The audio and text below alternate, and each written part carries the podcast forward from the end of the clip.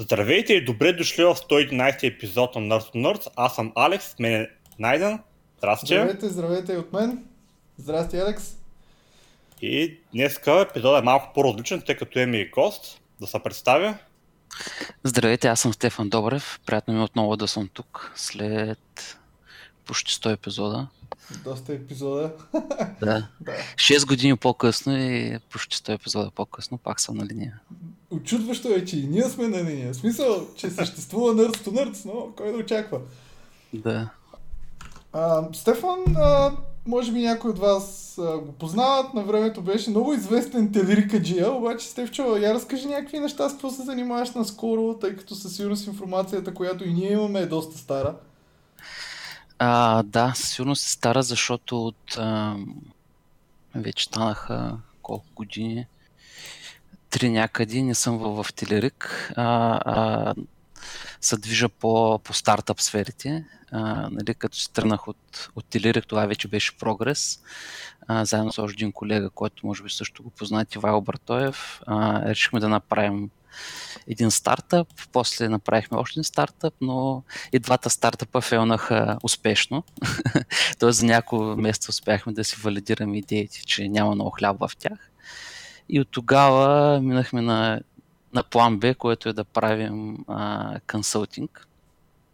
И реално вече 2 години си разрастваме фирмата, която се казва F6 и се занимава с high-end консултинг. За основно гоним клиенти в щатите, в Западна Европа и сме с full stack JavaScript, нали, React Native, Node.js и така. Така че с това занимавам активно последните 2 години с собствена компания. Избяга от .NET-а. .NET-а спря да се развива с темповете, с които преди се развиваше.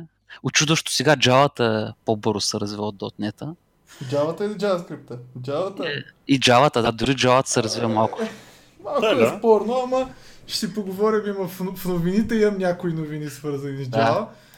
Всъщност ще имаме втора част, хора, която ще говорим за React Native. Така. Да. И Стефан ще ни разкаже, че React Native е много як и ако имате нужда от консултинг, ама само ако сте в щатите или Западна Европа, го наймете. На къв рейд работите, между другото, ако не е тайна? Ще кажа след записа. Добре,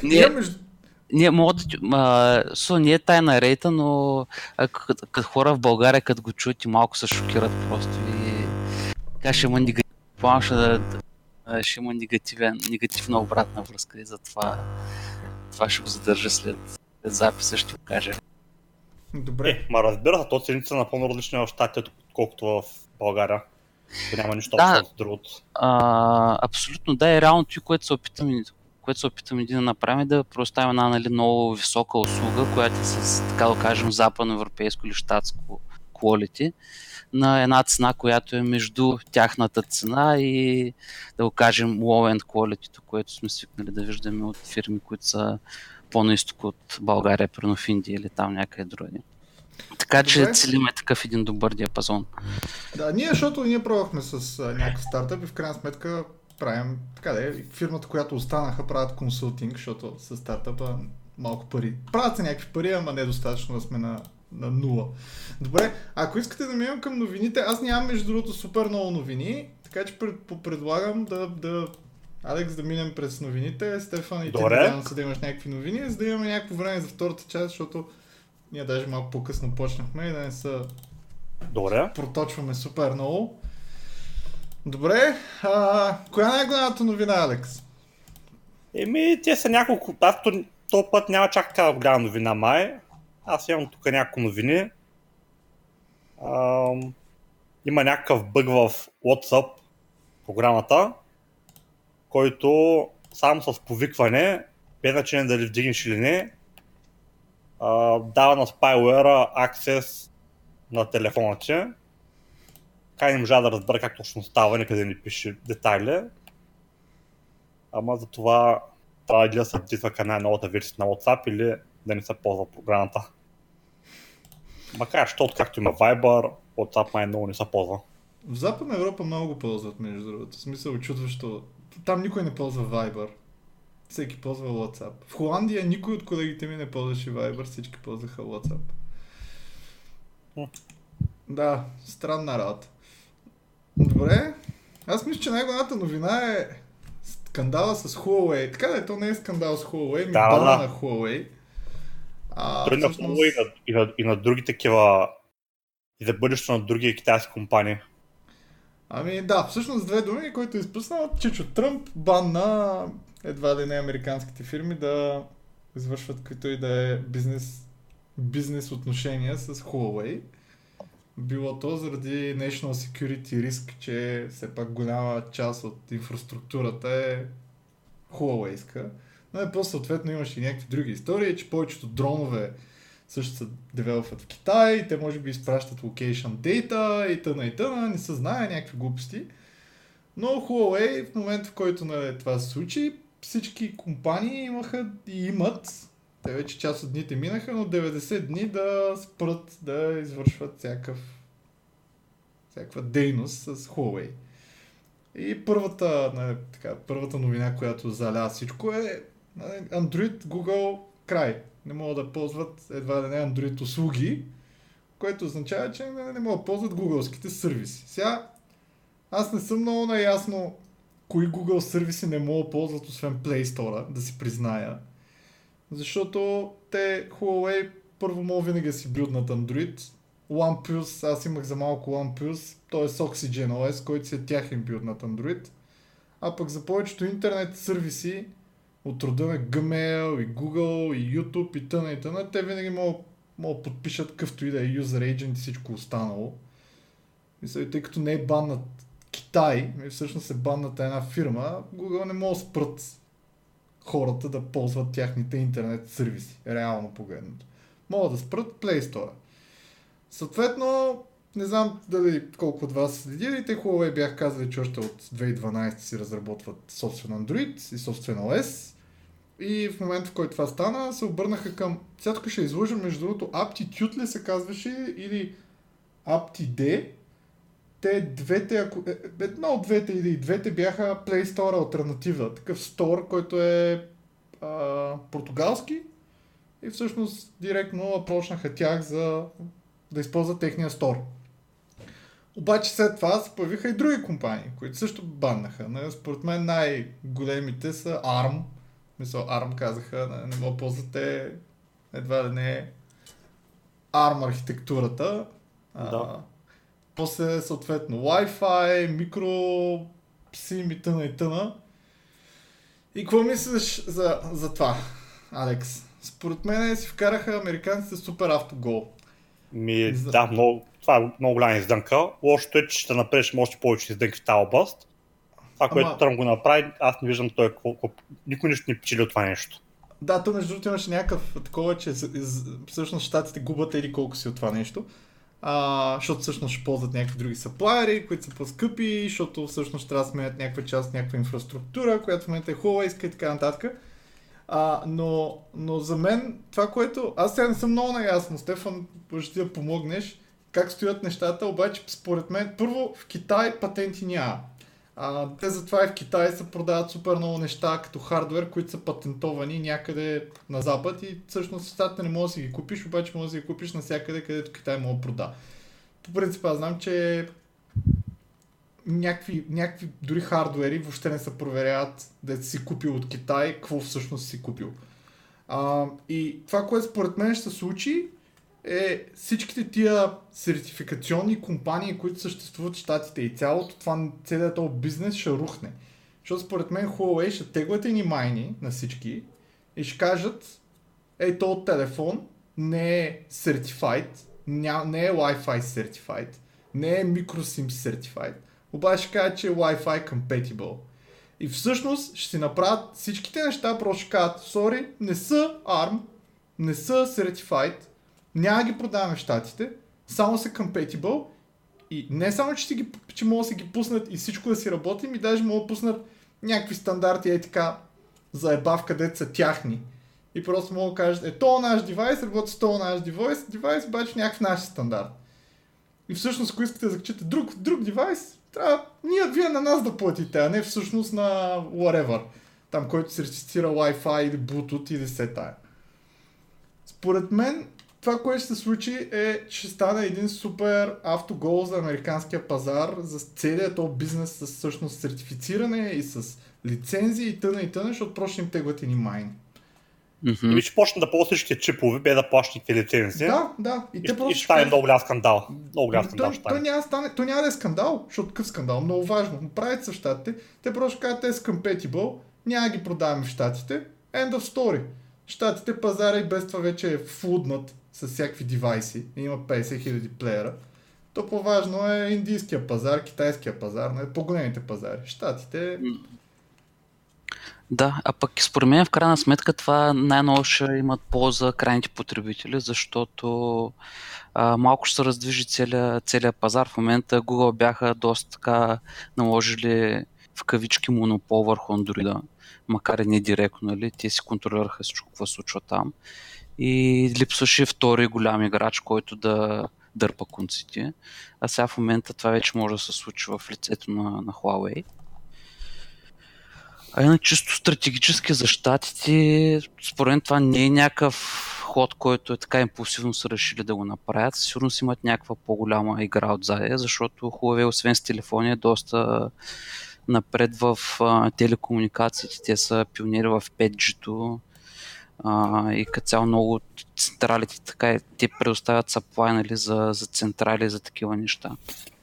Така че сигурност не е само за телефони, нали. Ентюзерите ще го усетят с телефоните, но със сигурност играта е много по-голяма от това. Да, те всъщност заради те въобще не го правят за телефоните, уша ми за всички други неща, но те затова и казаха, че в щатите всъщност подмяната на целия хардуер, който в момента е Huawei и всъщност всичките цялата нетворк инфраструктура, която всъщност те трябва да закупат от други компании за някаква луда колосална сума, нали? При положение, че даже в повечето случаи някои неща може би няма смисъл да се сменят. Пък и може би от тънта на глок, нали? Ще стане, ама както и да е. Добре. Аз тук имам още един такава новина, дето е малко скандална за Instagram.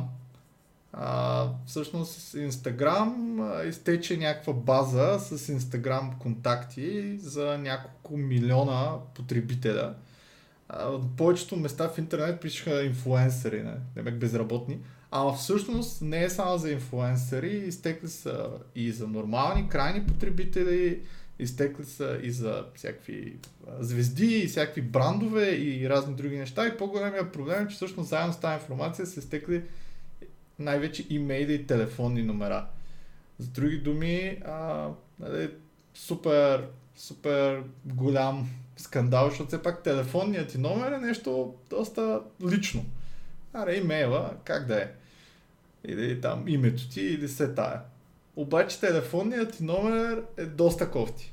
И всъщност тук Instagram казаха, че всъщност това не е изтекло от тях реално. И всъщност, че реално е изтекло от една маркетингова компания, наречена Chatterbox, то всъщност е истина. Въпросната компания е плоднала всъщност база, която даже не е секюрната, публично. Като въпросната компания е казала, ние нищо private не сме качили в тази база. Въобще е супер зле. И всъщност, да, тя е някаква мумбайска social media маркетинг компания.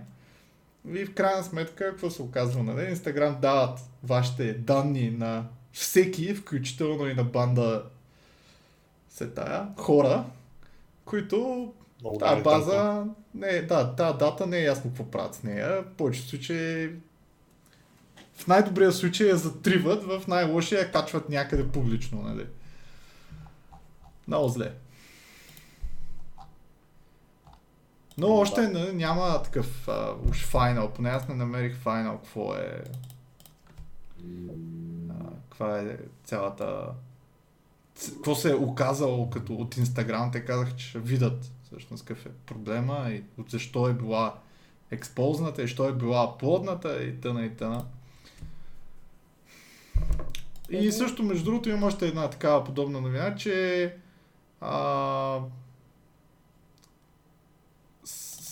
Instagram пак за 6 милиона юзърски пароли също са изтекли, които са били сторнати като plain text. И Google, да не останат по-назад, и от тях са изтекли доста пароли, които също са били нехеширани по никакъв начин и всъщност засягат най-вече бизнес потребители, които са потребители на тяхния там G-Suite. Моята фирма също го ползва. Като има дори някакви пароли още от 2005 година до януари 2019. Тоест като цяло супер голяма бройка потребители на бизнес потребители, паролите им са изтекли и са били секюрнати много добре като plain text от Google. Значи да кажем само за нашите слушатели, за да намалят рисковете човек да стане много голяма черта на тези проблеми и хаквания, е много важно да се използва на всеки сайт различна парола, а не на всеки сайт да е една съща парола, понеже когато паролата се разбере, да не може човек, който я разбере, да може да се логни с тази парола на всички сайтове. Така че е много важно, като имате имена и пароли, да бъдат различни пароли за различните сайтове.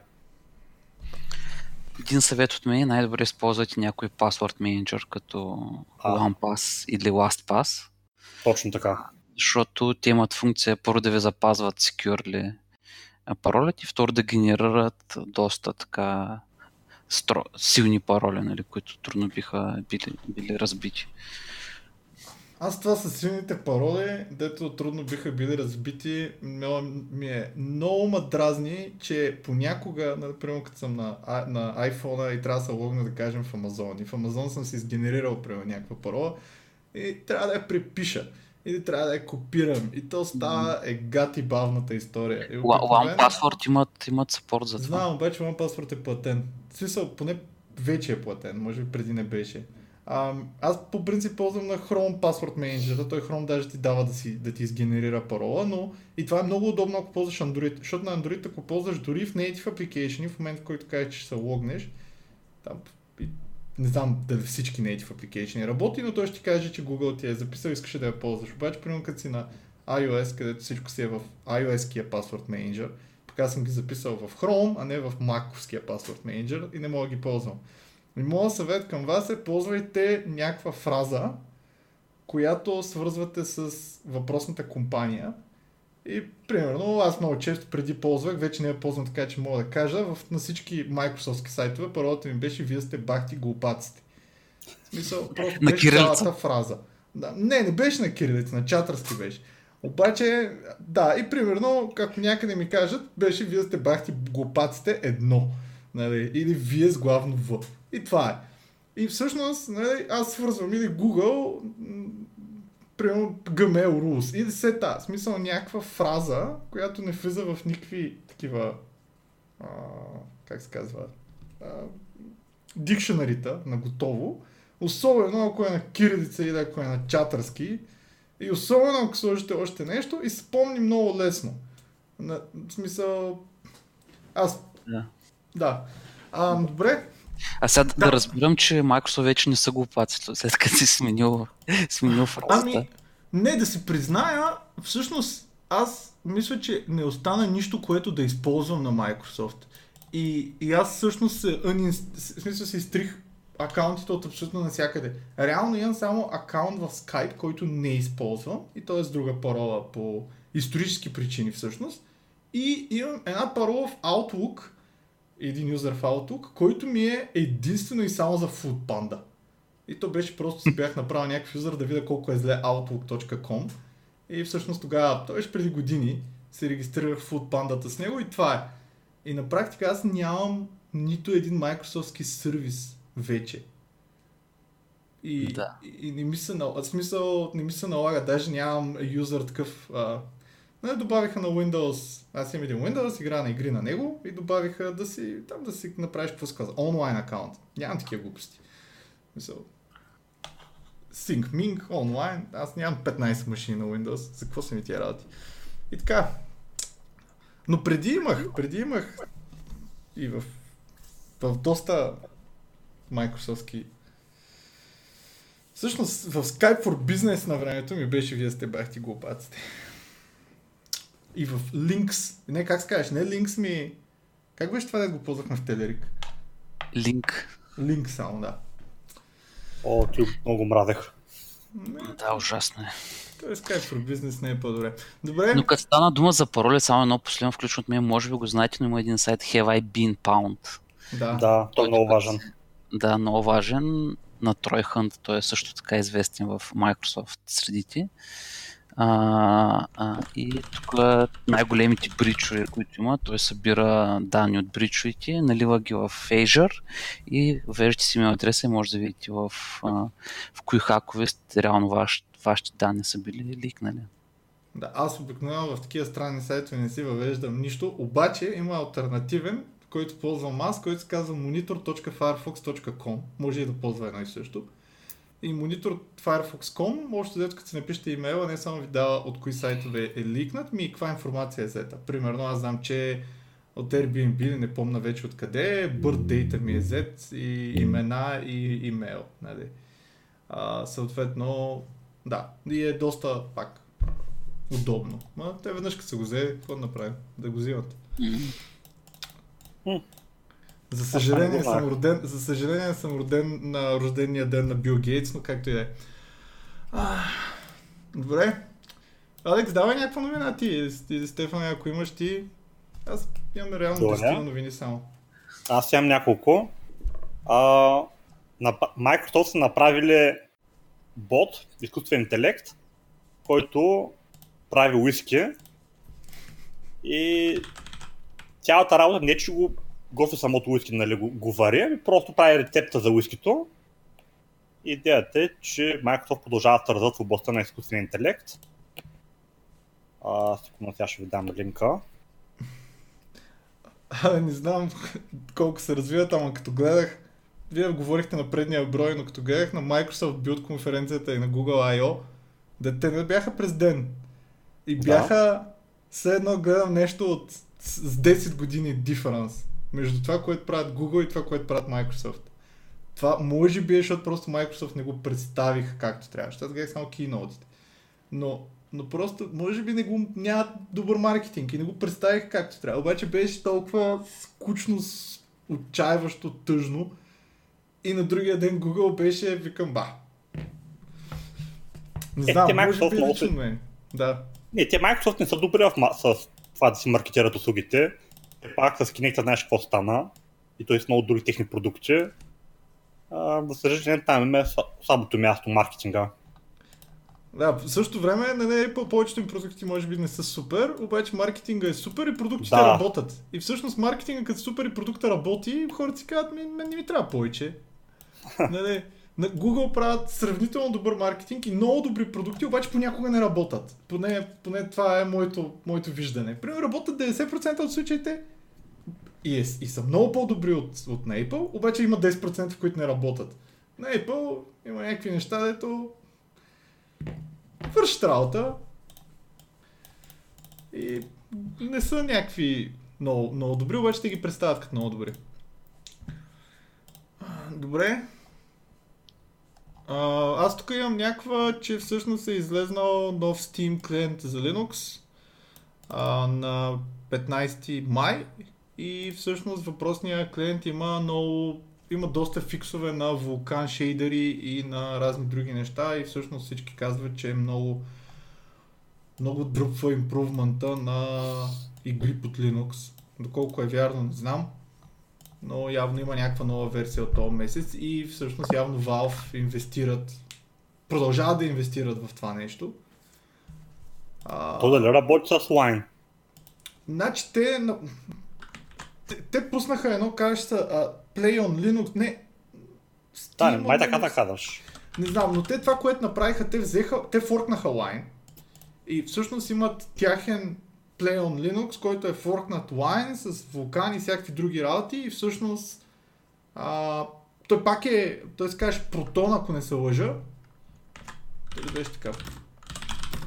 И всъщност общо взето бутат в него. Защо форкнаха, не си спомням, но имаше добра причина за въпросното нещо.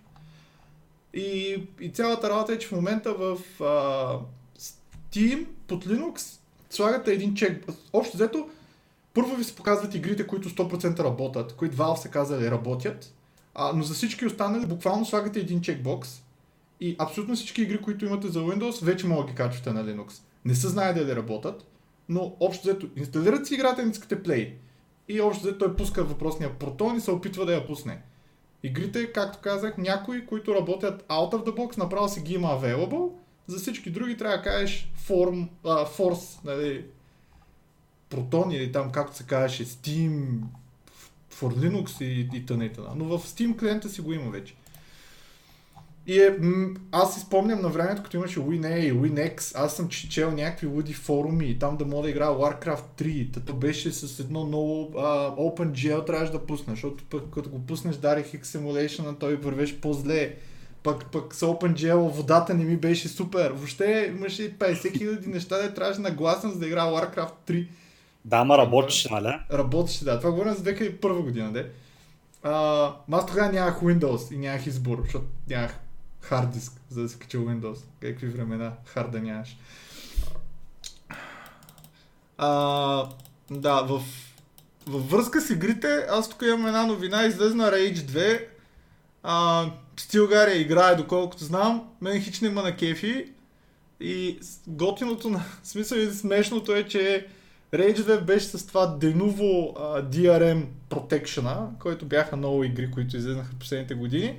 Но начинът, по който го бяха направили, позволяваше да бъде хакнат още на първия ден.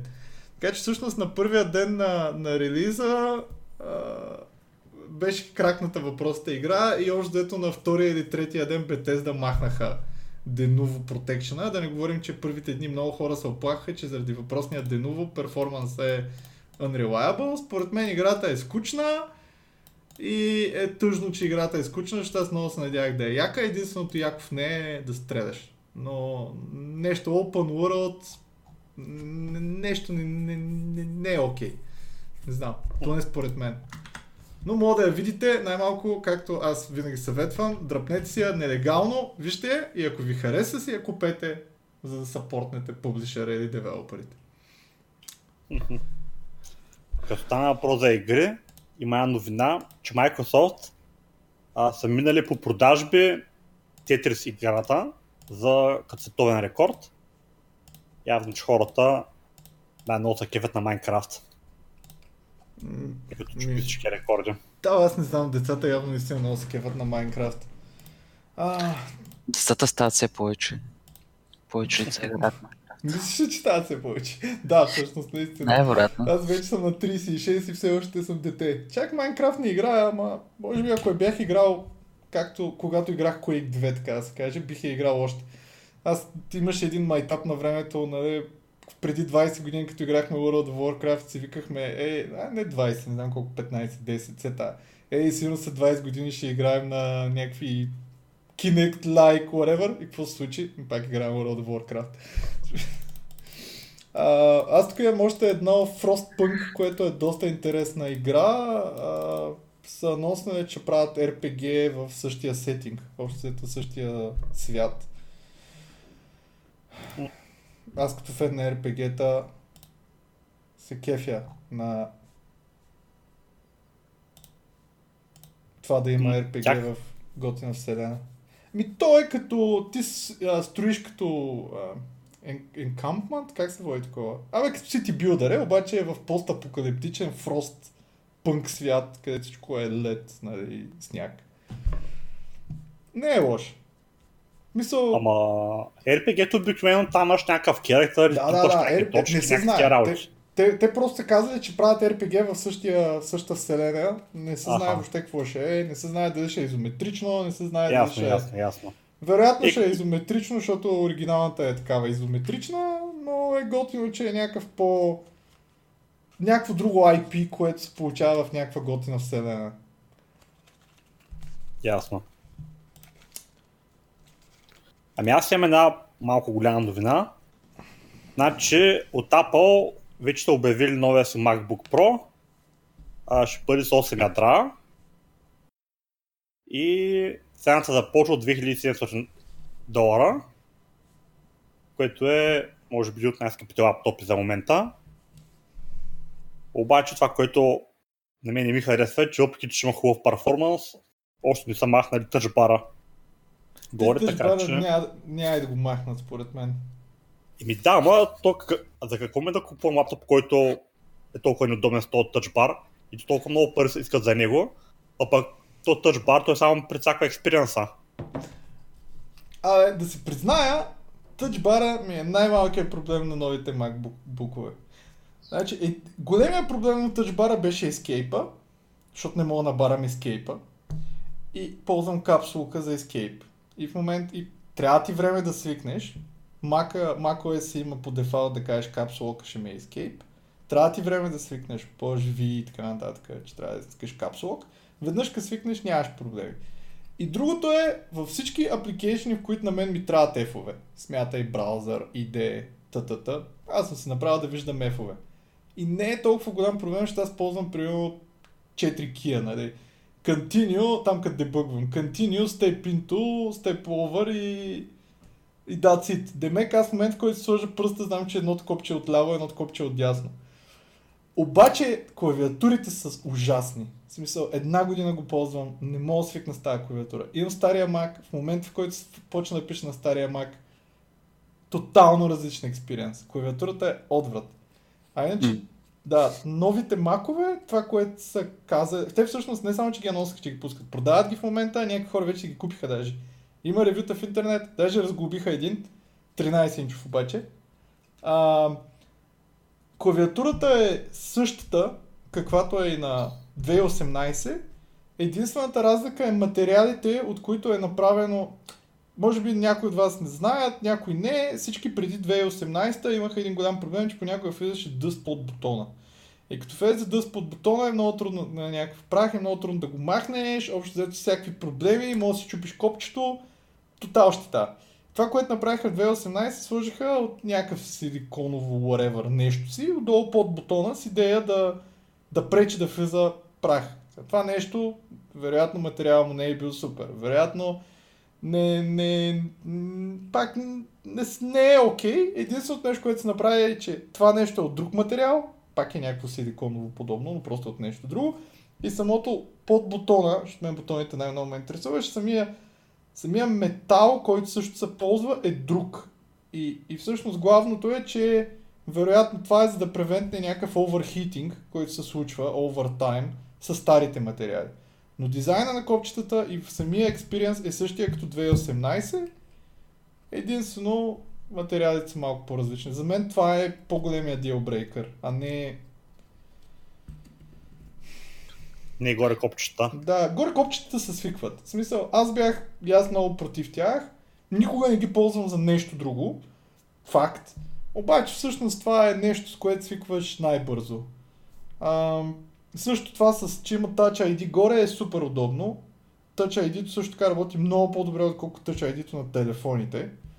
Може би не е толкова прецизно, не знам аз какво е, но като цяло моите пръсти ги фаща много по-бързо и много по-добре. И като ми иска някъде парола, бам, е супер удобно. Така че... Touch ID-то е хубаво. Ама честно да. Че кажа, повече от година ги ползвам тая лента горе и аз не мога да му свикна още. И всеки път се нервя, всеки път ги псувам, всеки път се ядосам. Аз ползвам буквално, може би сега аз съм малко по-специфичен случай, защото аз ползвам само F6, F7, F8 и там F10, F9, F11, F12. Реално погледнато това са 8 копчета и то едните ги ползвам в Java EE-то и едните ги ползвам в Chrome, нали? И аз всъщност като си сложа пръстите, на 3 или 4 пръста на тях, до там. Мисля, повече не ми трябва да ги гледам. Така че на мен, аз така един ще погледна, за да си улуча къде ми е F6, например. Или така един ще ги погледна, за да си сложа пръста на F10. Нали? Така че... трябва да поглеждаш, не можеш без да гледаш. Аз и преди поглеждах. За да видя F10 няма да го налучка. Примерно F5 ще го набарам без да гледам. Обаче F10, който не е първи бутон, или F6, който е степинто в Eclipse, нали? Да, който също не е първи бутон, вероятно пак бих погледнал, така че не е толкова dealbreaker. Но няма, според мен нищо, няма да ги махнат. Те имат някакви патенти за цяла клавиатура, която е Touch. имат патент за цяла клавиатура, която е тъч с фидбек, както е на тракпада, т.е. като натискаш да ти такова. Хаптик фидбек. Хаптик фидбек, да. Така че по-скоро, според мен, могат да разкарат копчетата, отколкото да разкарат бара. Аз основно ползвам външна клавиатура. Като съм на работа си, имам външна клавиатура. Аз така съм пренурен. Аз само да режим. Занимавам с тази клавиатура, която е. Защото аз съм дори с 2017 модел. И там клавиатурата е малко по-зле дори от 2018. Да, аз съм с 2017 модел и клавиатурата е доста по-зле. И може би затова и не съм свикнал толкова с нея. И аз предимно ползвам външна клавиатура на работа, ама... Но иначе, това, което казаха официално, че въпросният лаптоп, там 8-коровия, е 40% по-бърз от модела от миналата година.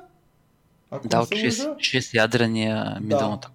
А пък да. От Core двойката е или от 4-ядрения, не знам. 4-ядрения, да, е два пъти по-бърз от 4 ядрения. Да, е два пъти по-бърз. Което е супер голям импрувмент, защото моя лаптоп е 2017 модел. И аз като билдвам нещо на работа, примерно там го стартирам, понякога ми отнема 210 милисекунди. А има хора, които сега в момента са на някакви Linux, обаче са на нови машини и примерно им зарежда за 130. Което е супер разлика. Интересно.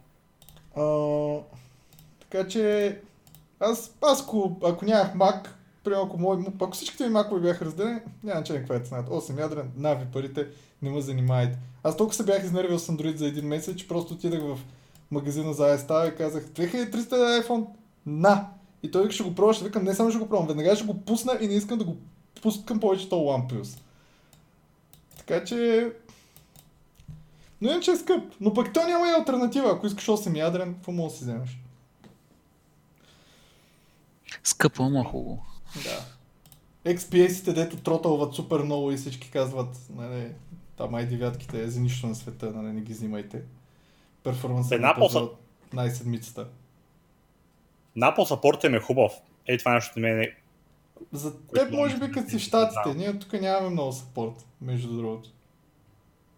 Нещо, ако стане, си ги оправят с тоефата. Нещо, ако има някакъв проблем, не го оправят много добре. В щатите може би, тук не съм сигурен. Аз сега никога не съм имал нещо, което се е разваляло на Apple. Но ако нещо се развали, не съм много сигурен какво трябва да правя.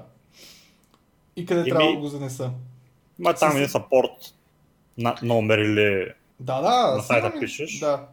Но въпреки това, къде трябва да го занеса?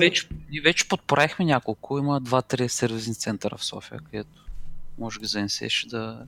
Ама International Warranty-то важи да ти първите 2 години? Би трябвало. Една година е. Една, да. Пак е нещо. За бизнес юзери. Но да, пак е нещо и то основните ни драми бяха от клавиатурите там нещо. И да. Другото е спира звука. В смисъл говорителчета спират да говорят.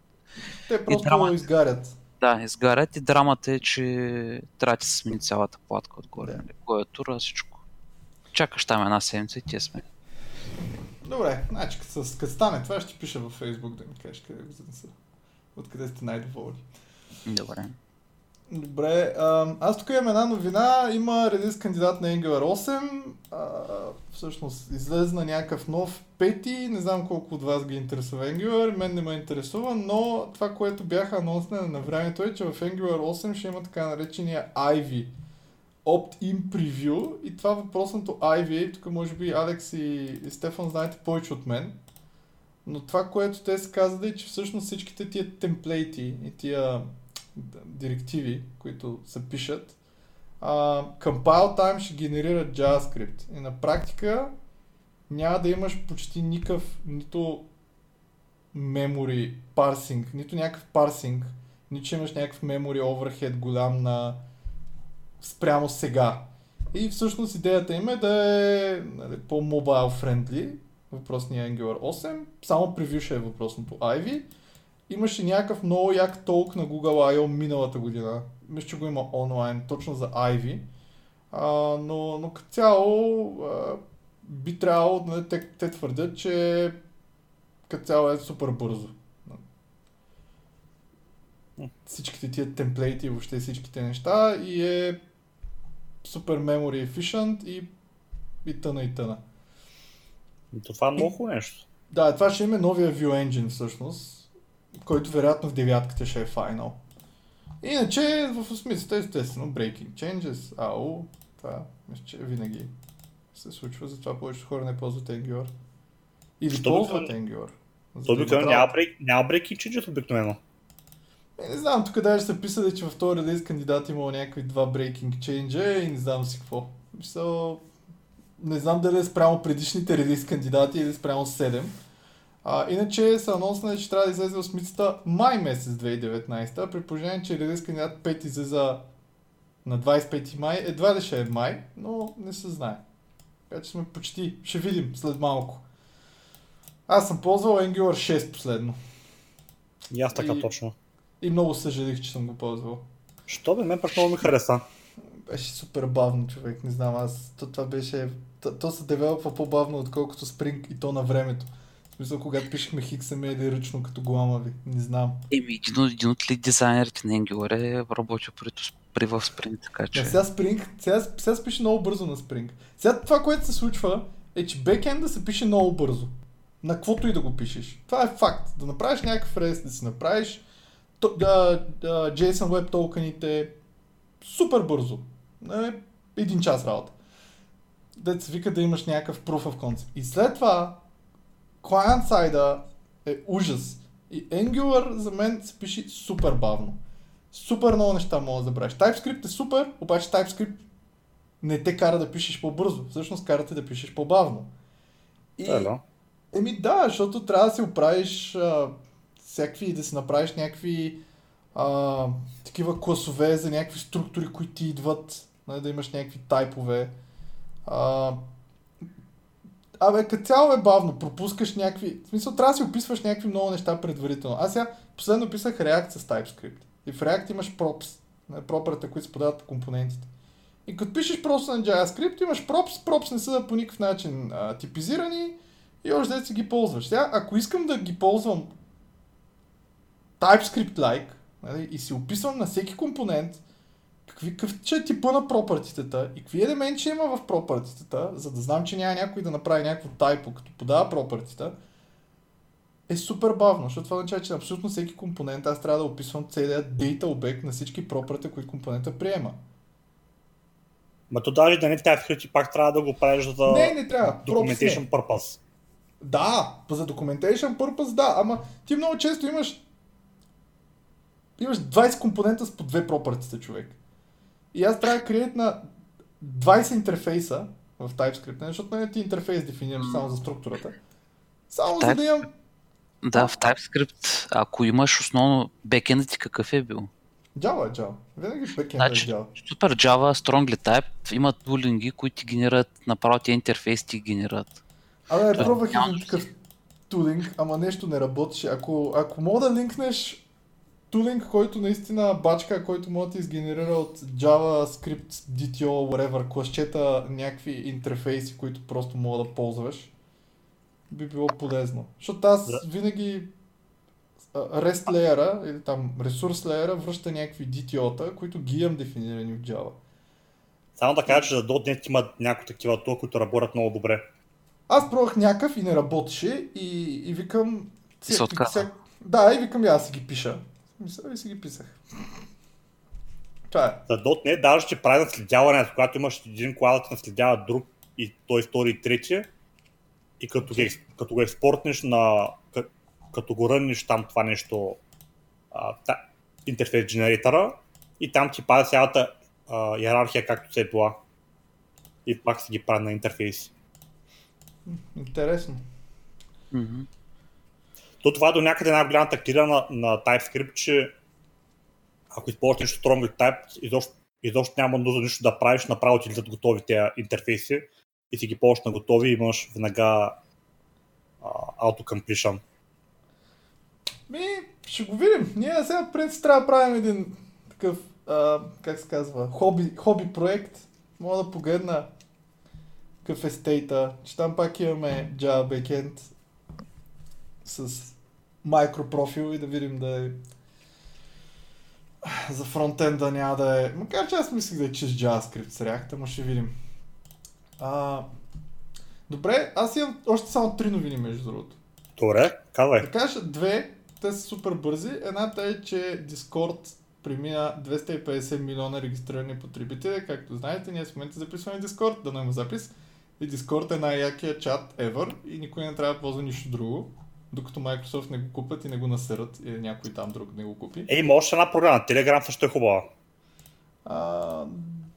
Аз не знам дали има десктоп клиент и не съм много сигурен дали... Мен на Discord нотификациите макефи и цяло това, че е един юзър за целият ти Discord макефи, за разлика от това, където имаш различен юзър за всеки сървър. И това, че всъщност за Voice е много добър Discord. О, да. И Discord е много добро определено. Просто казвам, че има и Telegram, което е по-подобно на Skype-а. Аз на времето го бях качвал там покрай WhatsApp и Viber, ама в крайна сметка, както сам каза, при положение, че почти всички са във Viber, WhatsApp и Telegram, почти не ги пускам. Да. И другата ми новина е, че за съжаление, тя е такава, аз съм тъжен от тази новина. Всички може би са чували за Arch Linux, който може би е най-якия Linux, който е такъв нон-стоп апдейтабъл, обаче то е, за да го инсталираш, всичко си го правиш ръчно. Идеята на хората е keep it KISS принципа на всичко, т.е.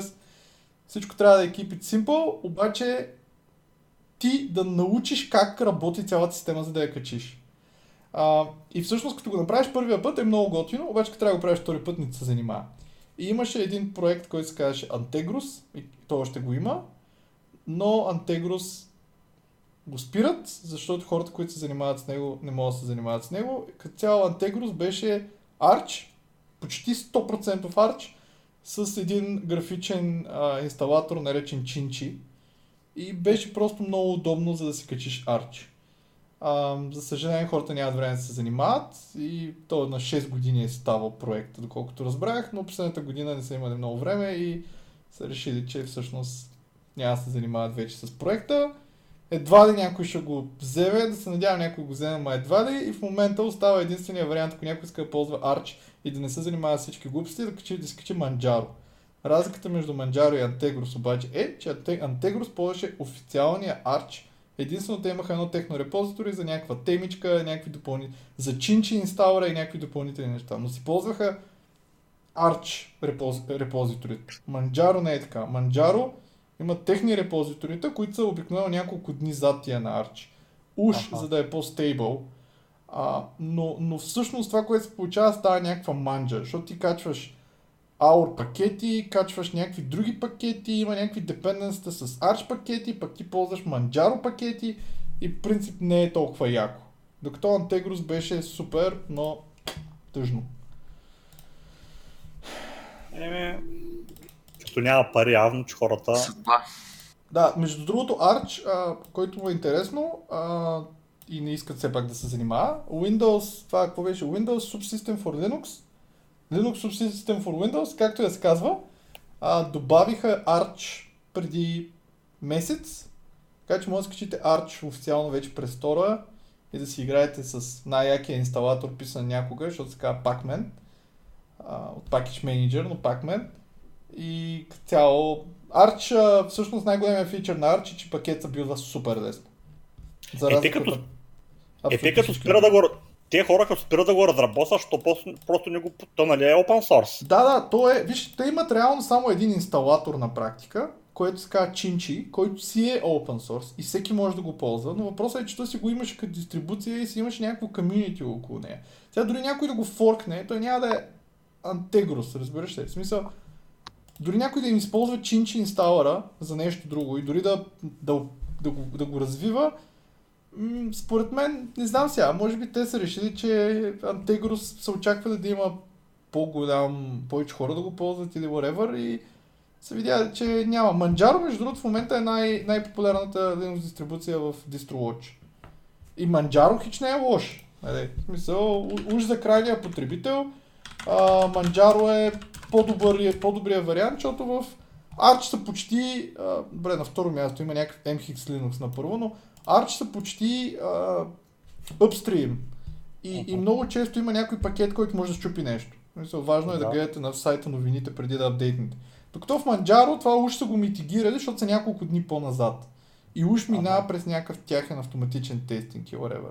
Аз все пак съм чупил и Арт, чупил съм и Манджаро. Демек, може да има някакъв. Плюс само зависи какво инсталираш. Но Antegros беше готин, защото буквално си беше Арч. Това е. Ясно. При Арч, като го инсталираш за първи път, даже локела не ти е сетнат на NUS UTF-8. И примерно, ако пробваш да си качиш ZShell, ще аз ползвам ZShell или там All My ZShell, и примерно пробваш някаква тема, която има Unicode символи или там въобще иска съпорт за такива символи, въобще така не мога да се пусна. И ти тогава тръгваш да търсиш на Arch, чай сега тук трябва да си ребилдна локейлите, трябва да редактирам едикой си файла, да се добавя NUS, нали? А пък Antegros ти ги слагаш всичките тия работи. Нали? Даже ти имаш и цъкел, качи ми NVIDIA драйвер, нали? Качи ми firewall, разбираш ли, смисъл, супер Red Hat like, нали? Както стария Red Hat Anaconda Installer. Но да. Ето, това малко не пасва философията на Arch, където всичко трябва сам да си правиш. Нали? Не пасва, да, обаче веднъж като го направиш, проблемът е, че веднъж като го направиш, те ще трябва със сигурност още веднъж. Ще трябва и на работа. Ще трябва. Да. И всъщност втория път си такъв. В смисъл, знаеш, че трябва да жертваш примерно 2 часа. А пък че ще го качиш за 10 минути. Нали? С това Machine Configuration пише Ansible скриптове. Пак няма ми помогне да се тъпна на работа, примерно, лаптоп. Нещо. Да, окей. Може би да. То между другото, аз съм сигурен, те за Arch има между другото даже някакъв Arch config installer или не знам как се казва, дето е нещо като меню config за инсталация на Arch и може да направиш скрипт и просто да си го инсталнеш със скрипт. Ама това беше просто convenient. Добре, Викви, давайте ви основините. Значи има една новина, излезе новата версия на V8 7.5 за engine-а. Има някои много интересни подобрения, които са за WebAssembly. Едната е Implicit Caching, другата е Bulk Memory Operation, то е много важно, като правиш там ареи и някакви други такива неща. И общото увеличават перформанса, което е добър знак и в бъдеще, както Microsoft правят Blazor или други компании, че правят трансформатори, така че които да ползват WebAssembly, това нещо увеличава още повече перформанса, което е много хубаво нещо.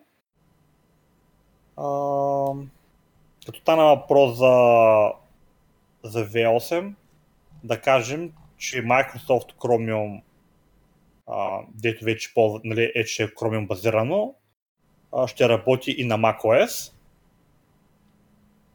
Тоест, вече има и още една версия За тестване, която ще трябва да се прави.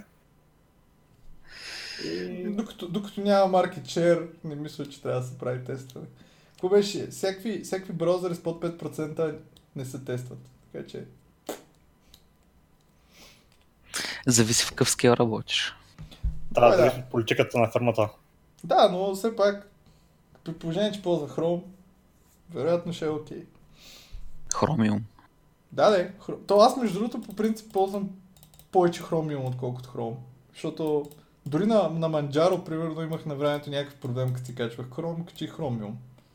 Не виждам никаква разлика. Логото е различно. Да.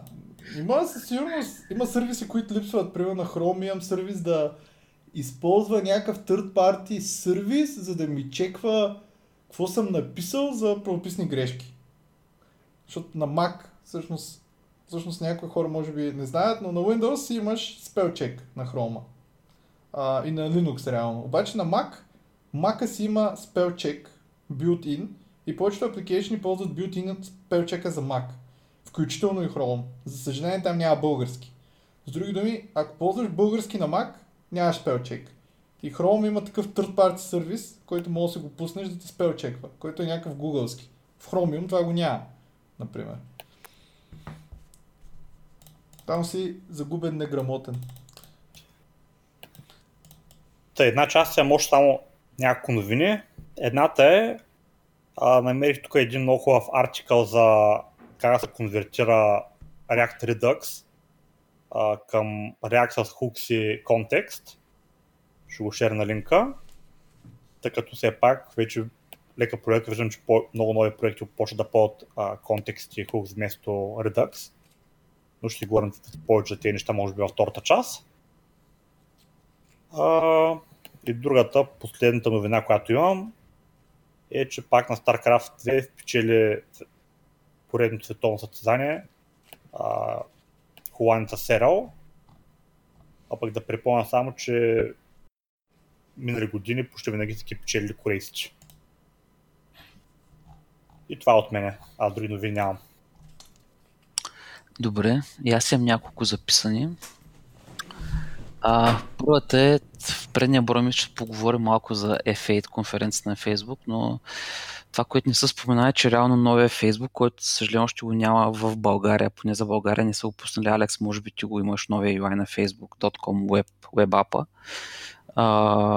Реално ползва GraphQL бекенд. До момента Facebook не ползваха това нещо. Не ползваха GraphQL апита за WebApp им не ползваше. Основно се ползваше в мобилния им application, но вече новия MIUI се консумира данни през GraphQL бекенда им. И има много интересен толк за това от толковите на FED конференцията. И също пак на тази конференция още един друг интересен толк, който гледах, беше за как Facebook ползват вътрешно machine learning, за да решават някакви, за да си подобрят development experience. Написали си няколко internal tool, които им помагат да им съджестват quick fix-ове, да им помагат да анализират кода за бъгове и така нататък, които в момента те си ползват за тях вътрешно. И са изкарали някакви white paper-и, които писват как работи. Интересното е, че този екип, който прави machine learning за development цели, се ръководи от Ерик Майер, който беше така доста интересна фигура в Microsoft. И реално това е човека, който е концептуално измислил Link и Reactive Extension-ите. Така че той в момента се занимава с machine learning под шапката на Facebook. Друго, което имам записано е някои новини за Тесла. Тесла са получили 2,7 милиарда инвестмент в Convertible Notes, което ще им позволи да си изплатят някакви други текущи заеми, които имат. И така продължат да са горе-долу sustainable за следващата една година. Изкараха на база на някакви кота резултати за първото 3 месече. Са оказали, че тогава са изхарчили доста много пари, почти милиард, нали? И не почти милиард, спомням, някакво следно количество милиони, които реално 100 burn rate ще ли му и стана от инвестиция, може да изкарат 10 месеца. И нали веднага са почна спекулации, че Тесла няма да ги има до края на годината. Но се оказва, че това не е вярно, нали? Ако се зачетеш между редовете, се оказва, че имат още друго солидно количество кеш в момента, което има да бърнат, така че Тесла си продължават да се развият както трябва. И вторият на мисли, пак една новина от Twitter, на Илон Мъск акаунта, не знам дали видяхте, но портват Unity и Unreal Engine-ите за Тесла. И изкараха някакво видео, в което цъкаха астероид играта. Астероид играта е цъкът с един Xbox контролер в Тесла. Така, друго. И още една новина за игри от мен. Има една компания Panic, не знам дали сте чули, тя е популярна в Mac средите. Те реално правят някои популярни апа за Mac, кода, Transmit, Prompt и също автори на публишери, по-скоро на Firewatch, една много популярна игра, не знам дали беше само за Mac.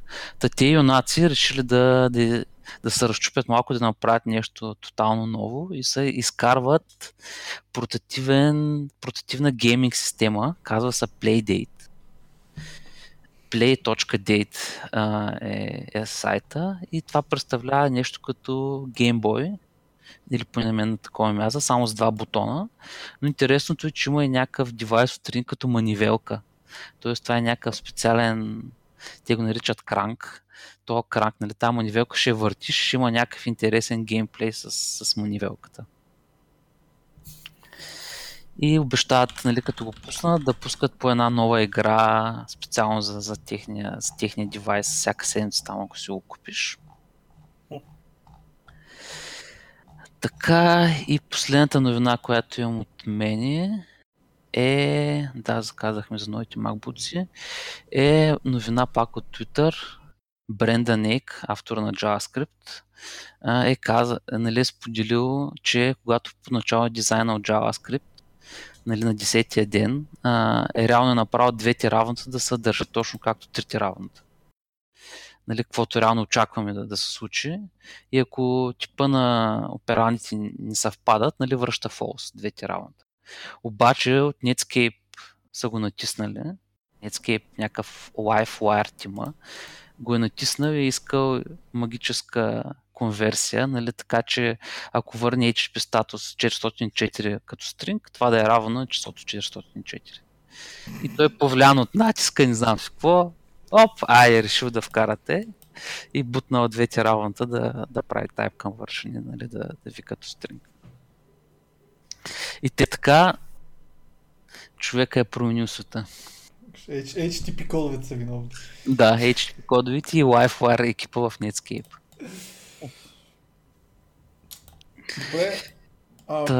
Добре, аз имам едно такова като новина, всъщност, тъй като кажа, че Java света се развива, то много неща там